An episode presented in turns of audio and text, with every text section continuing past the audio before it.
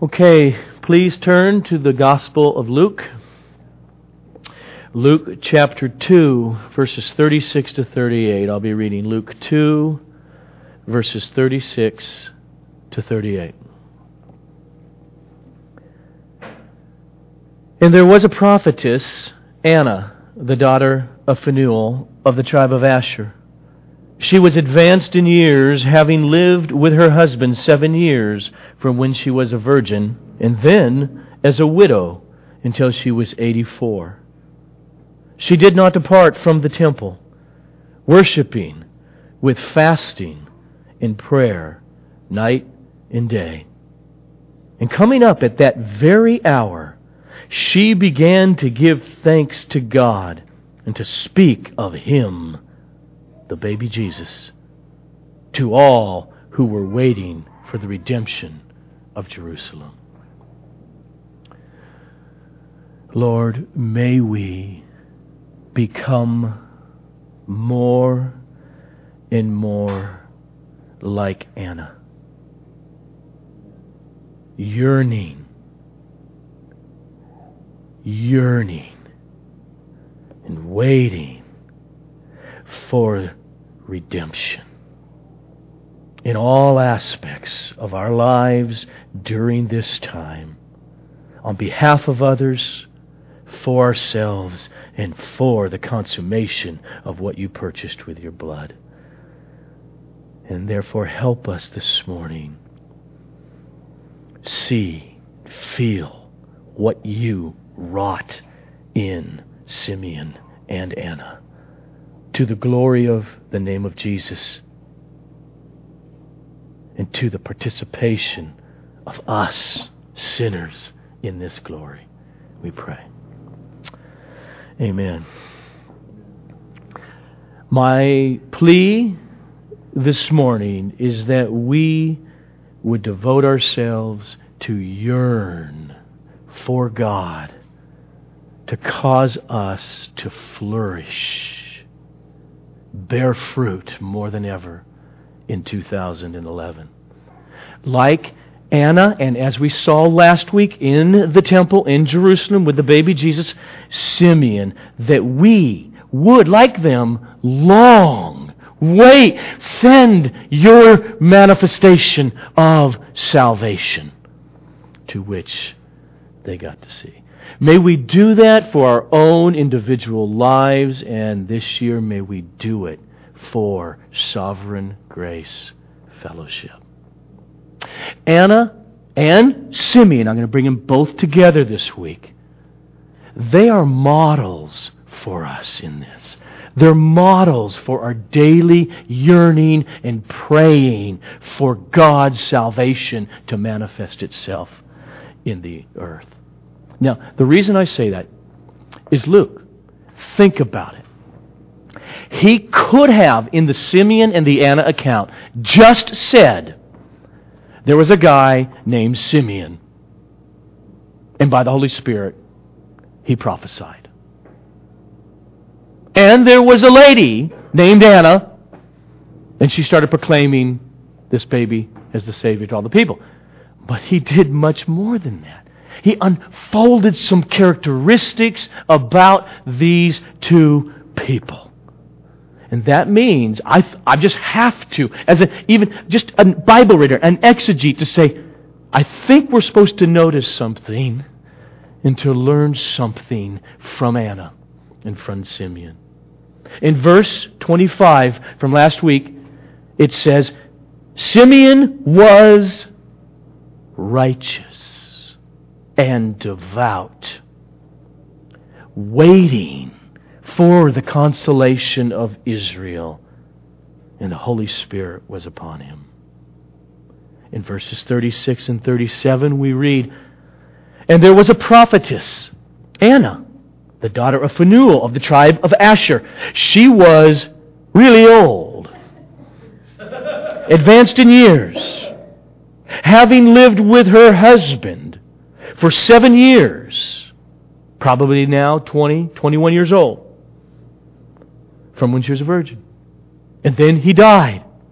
And then, as a widow, until she was 84.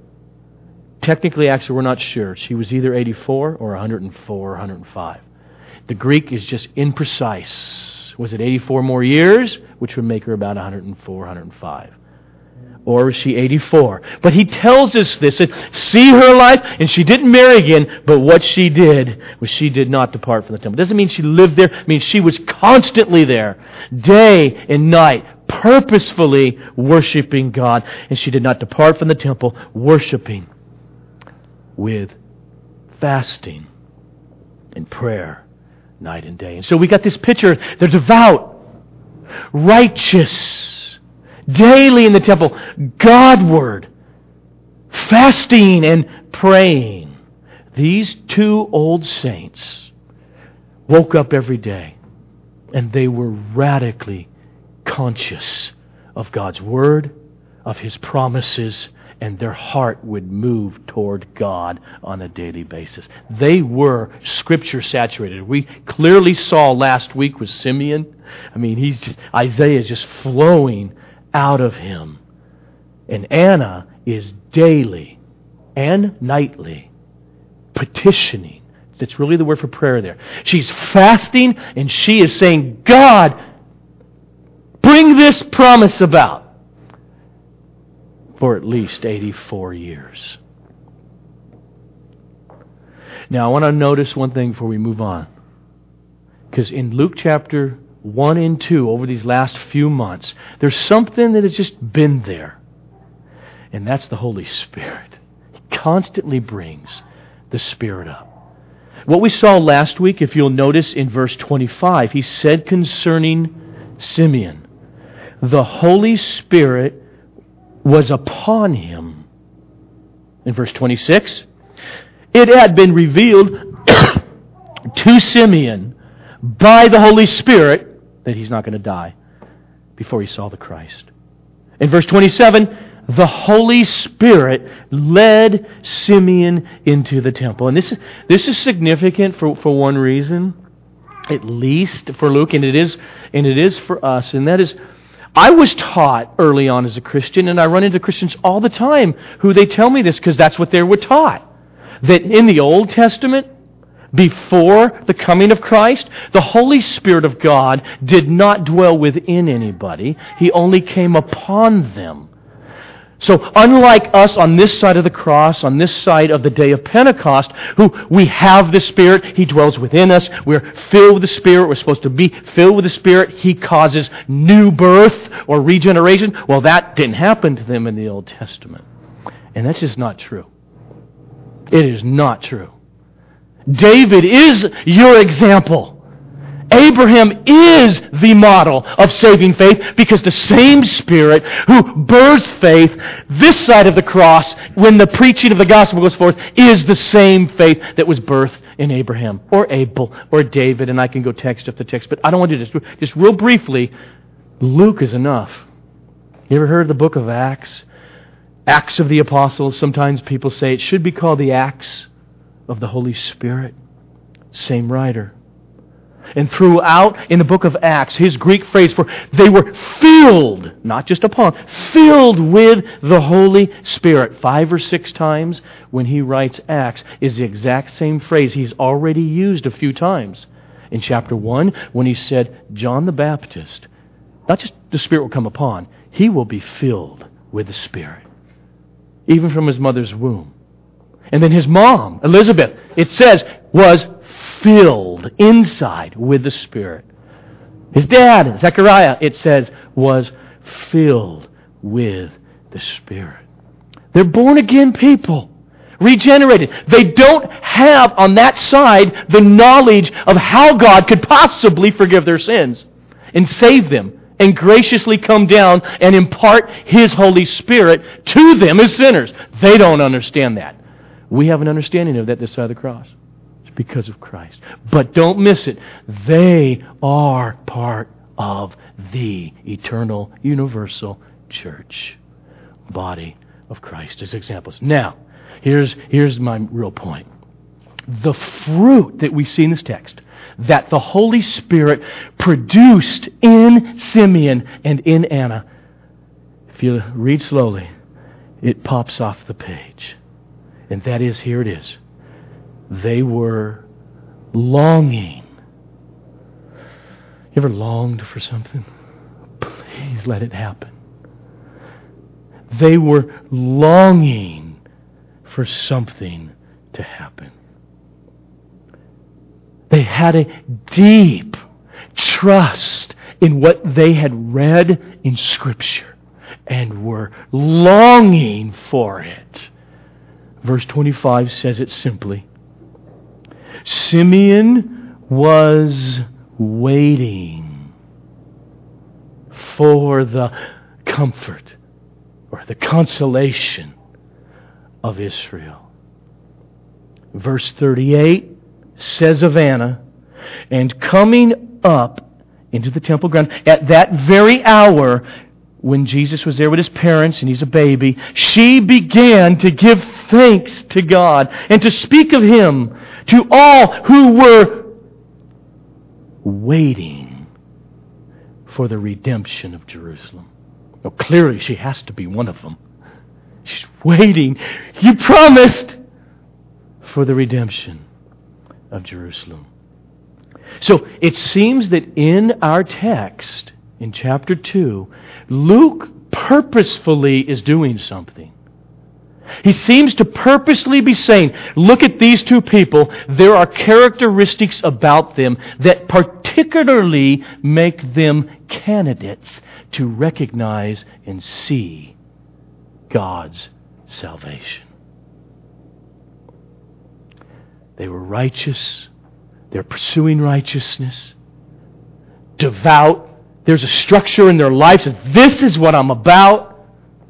Anna constantly fasted for the purpose of praying. But why did they do that? Because they were motivated by something underneath it a yearning for God's glory to manifest. Let your redemption come. Let the comfort you promised in Isaiah to Israel come. And then Luke says, and these two people saw it. So, what I want us to see this morning is how it is that Simeon and Anna what was going on 2,000 years ago when they saw the baby Jesus in the temple and what Luke tells us about him, they are models for us. They are people that we are to emulate. Three ways. First is this they were yearning, they were waiting for the first coming. They were waiting for the sending and the coming of the Christ, the Messiah, the comfort of Israel. And it's very analogous to us on this side of the cross in this way. Not that we're waiting for the first coming through the through Mary. He's come. But if you're a believer now, then there was that first coming for you. There was that initial conversion experience that is analogous to what's going on in the temple with them. And that is this they never would have seen, the Spirit never would have revealed to them if they were not longing or waiting and wanting to see and desire the comfort that they didn't have. The redemption of Jerusalem that had not yet come. No one today will ever recognize Jesus, baby or in the gospel, unless the person has this reality of yearning, longing. Something's wrong. I need Him, the comfort, the salvation, the redemption. You do not yearn for the salvation of Jesus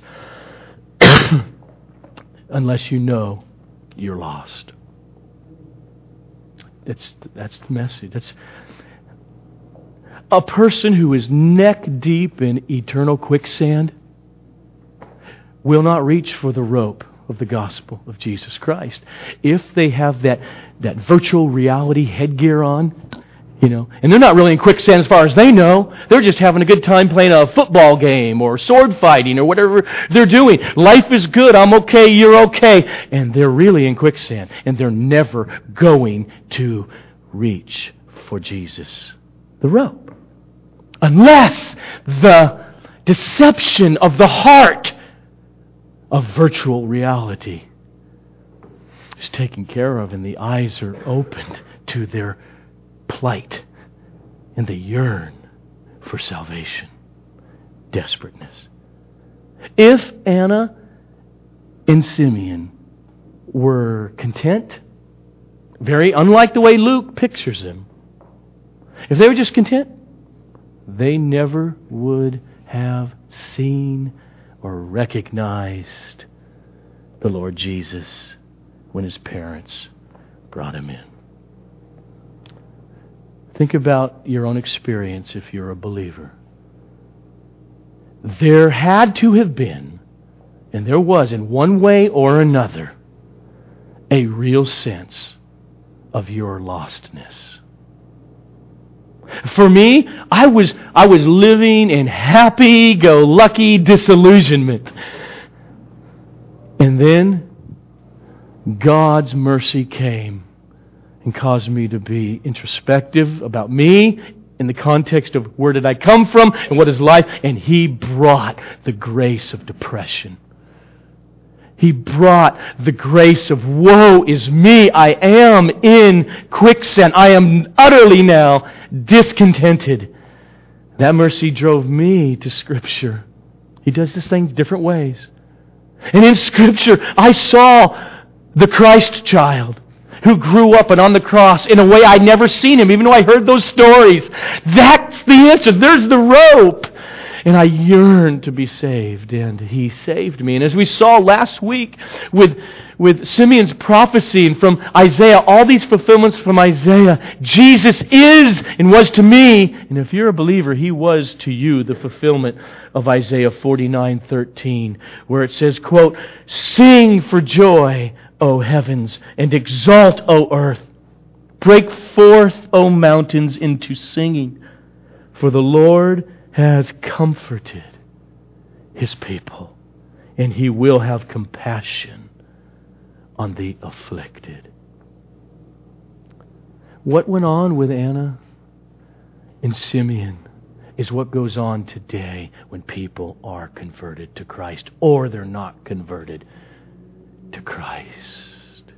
The second way in which they are models for us is this that when we come to Christ, you can just use Simeon. He, he's holding, I see your salvation, the baby Jesus. When we come to embrace the gospel, we realize He's my Savior and you open up the book and you're in church and you hear the great news that you're now justified by faith alone, that your sins are forgiven, that is offered to you, you're to grow in this deep assurance. There's a contentedness in this sense. I'm His, He's mine, He's taking care of it. That's true. But there is also a sense in which the longing of Anna and Simeon doesn't stop but it transitions into the reality I'm a sinner. I am saved by grace, but I still live in this unredeemed, sinful, broken world. I still carry about within my soul sinfulness and sinful acts. I still live in a mortal, death doomed, unredeemed body. And I, like Anna and Simeon, are waiting. Are waiting for the Savior to come back a second time. Hebrews 9:28 simply puts it this way.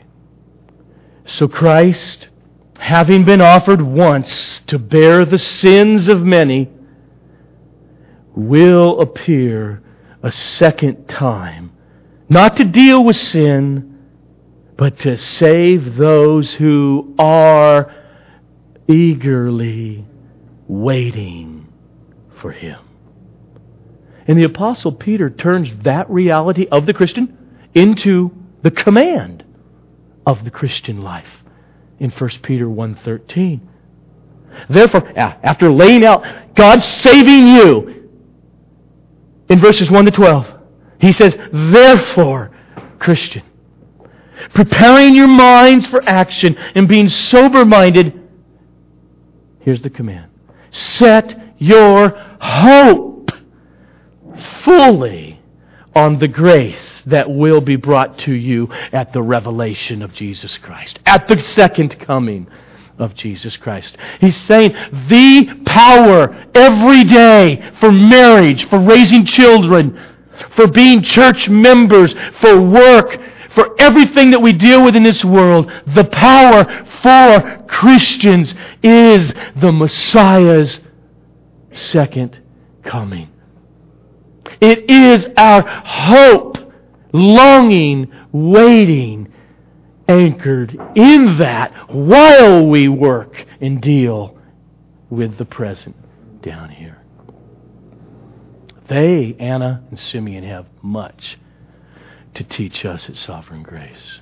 The third, and therefore, and the final way in which they are models for us is that we live between God sending the comfort, the consolation of Israel, and his second coming, where he will finish what he only began. We live in the time of tension. As believers, that means we have been spiritually resurrected from the dead. And yet, though something's changed, we have desires for the Christ. We have this taste, as the scripture says, taste and see the Lord. He is good to me. All of that is a miracle. And yet, we are still sinful. And we live in this Romans 7 at times torment. In other words, we are in a battle against our flesh. That's the New Testament way of saying against our inborn, sinful, remaining nature. We're in a battle most particularly to taste more and more of communion with God instead of love of the world. And that is done in the New Testament, particularly in the context of the body of Christ. He saves people and calls them together. He calls them his church. In other words, we are to pursue being more and more like Anna and Simeon. Sanctification. Pursue it. Simeon was righteous. That's what that means. God, work more righteousness, acts of good doing, obedience of faith. He was devout of devotion vertically to you where I'm desperate. Pursuing God daily as Anna with fasting and prayer. In other words, Jesus came. He's there in the temple. He's 40 days old. And he grew up. And he came in order to purchase with his blood the church the place where God has preordained to glorify His name between Christ's work on the cross and His second coming. The church, not you alone. The church as the lighthouse of comfort to a lost and a dying world. We who have been born again now in between these two times have been destined to live between the two comings of Christ. It's a time when we are called to desire more and more the glory of God through His Son that was there in the temple that day to be glorified in our lives through the church. We are to desire more and more for Jesus Christ to be lifted up in the world in the context of the local church. The Apostle Paul says in Ephesians 3 that we are to, quote, bring to light for everyone what is the plan of the mystery hidden for ages in God who created all things so that through the church the manifold wisdom of God might be made known. And so, part of the Christian life is to pray. It is to beseech. It is to petition. God wants us, who, God, say it again, who is sovereign, who has preordained salvation, wants us, because He preordained this too, to ask Him to glorify His name by spreading the glory of His Son in the earth. To pray as Anna and Simeon for the consolation of lost and dying souls that are out there in the South Bay area right now in the year 2011. The world needs many more local churches. Trust me. We can use so many more. We're dropping the bucket. All of these, how many thousands of us are at local churches just in this state? It's a drop in the bucket.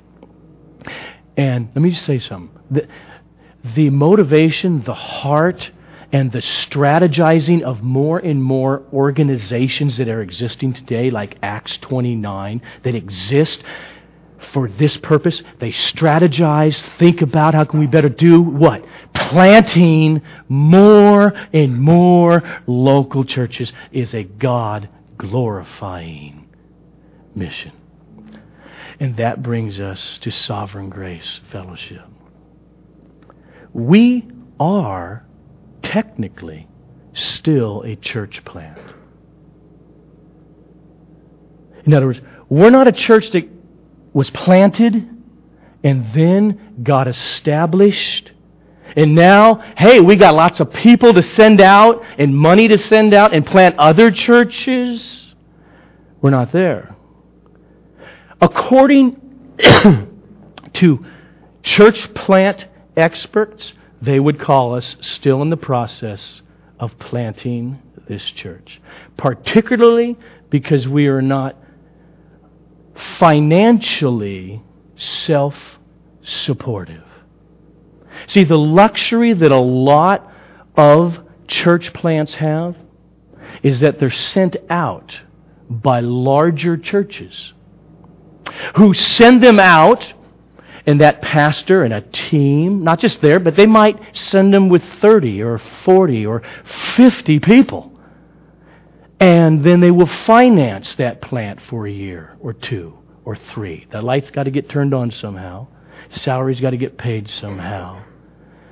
Insurance has to get bought somehow. So they would do that. Now, we here did not have that luxury, but there were five of us that I think for years kind of yearned and looked and, and just became convinced we think God wants us to start what we would be about, the particular values and purposes for sovereign grace fellowship. Now, what I hope that we want is that the roots of this local church would go deeper and more solid so that it would be here in the South Bay area in the next generation. So, what I'm doing, and I talked with Marcelo with this, I am calling us for the first three months of this year, one day a week, to fast and to pray for Sovereign Grace Fellowship. Now, to pray very particularly on that fast and pray day, this.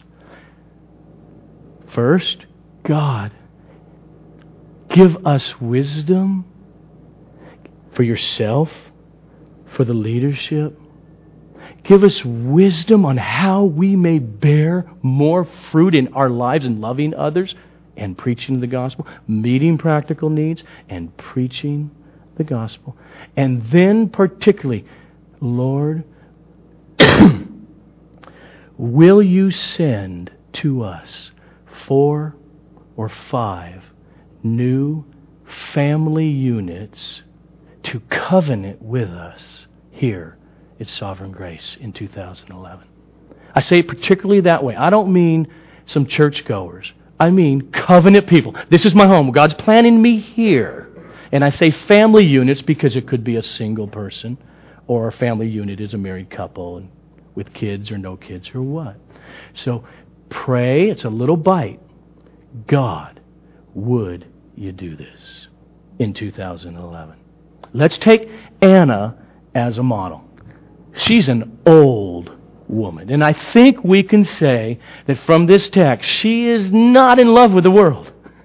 She's always in the place of worship. She lives in Jerusalem. She's always going to the temple, fasting and praying. She's radically heavenly minded. She's got promises in Scripture. She wants to see God's glory that He promised be poured out and to come. And she, according to the text, is there worshiping with fasting and prayer, night and day.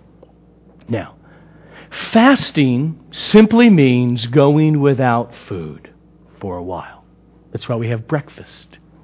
You, know, you ever think about that? You go 13 hours without food a lot. If you ate at 6, 7, you don't get up till 6 or 7. Now you're going to have breakfast. You're going to break your fast. That's not what we mean. Fasting means skipping a meal, or two, or three, or it can be a three day fast without food. Maybe usually with water, etc. You can all kinds of fast. Well, you're going to have to decide on that.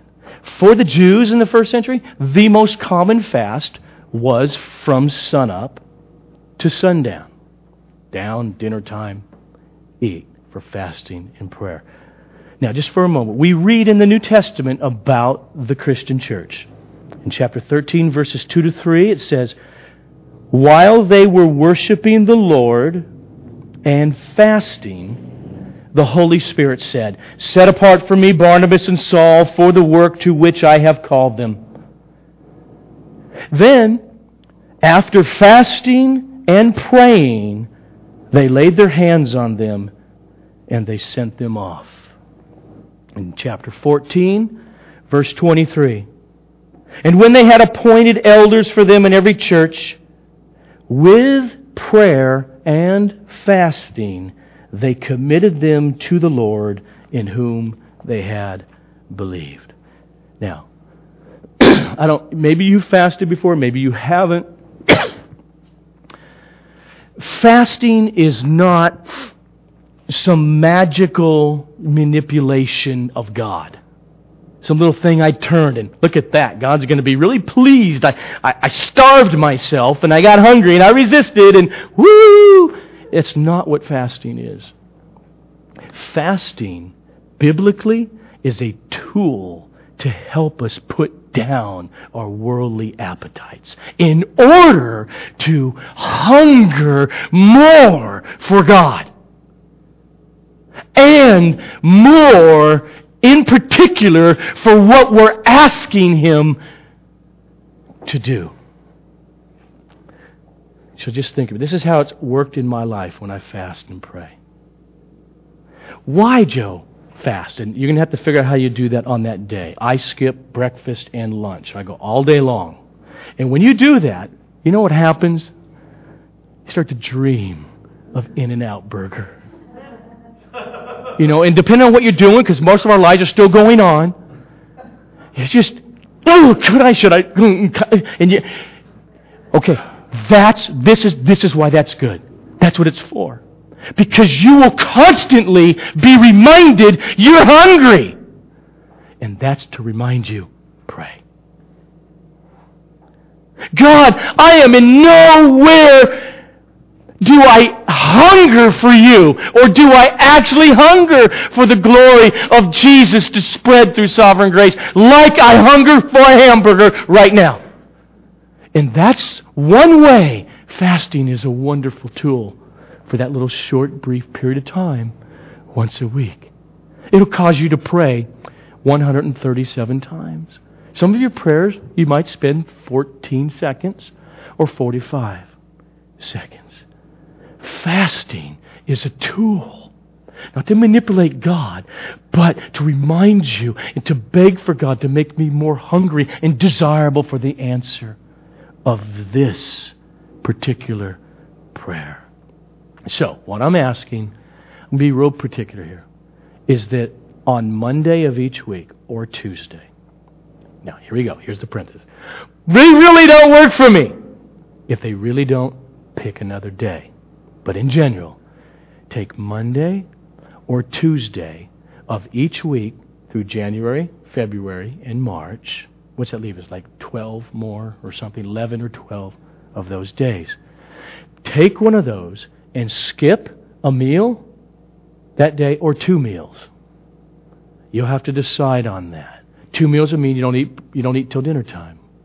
And so throughout that day, you'll have that blessing of I'm hungry. Oh, that's right, I'm supposed to pray. I'm hungry. I'm supposed to pray.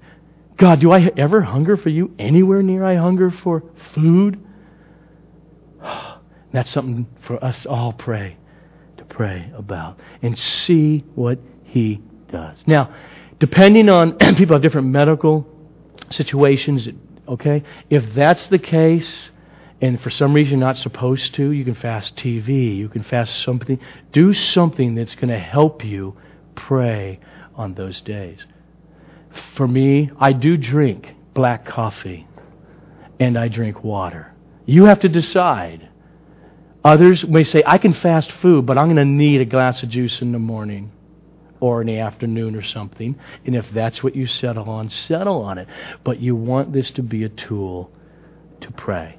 And so, what we're specifically praying for as sovereign grace is God, send to us in 2011 four to five new covenant family units to us and make us more fruitful in our lives and as a church. And that means fruit of the Spirit.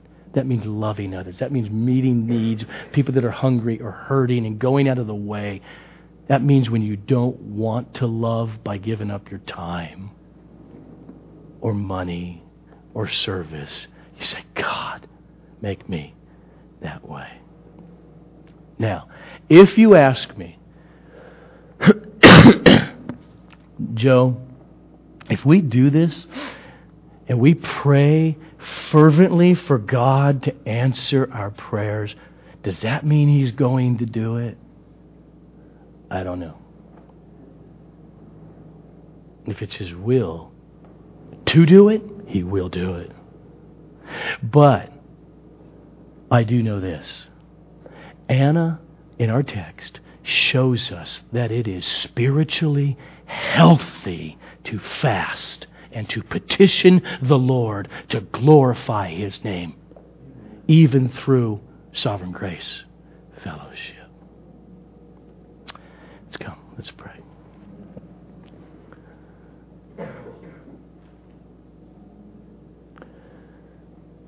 Father, I pray that,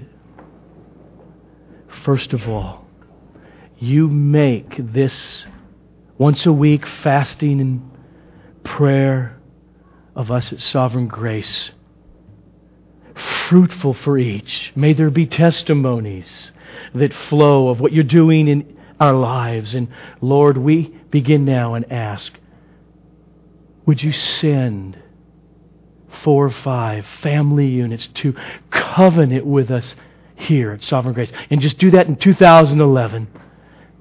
We ask to the glory of the name of Jesus, to putting down the roots of Sovereign Grace Fellowship deeper in the South Bay area, so that expositional preaching churches may flourish more to the glory of His holy name.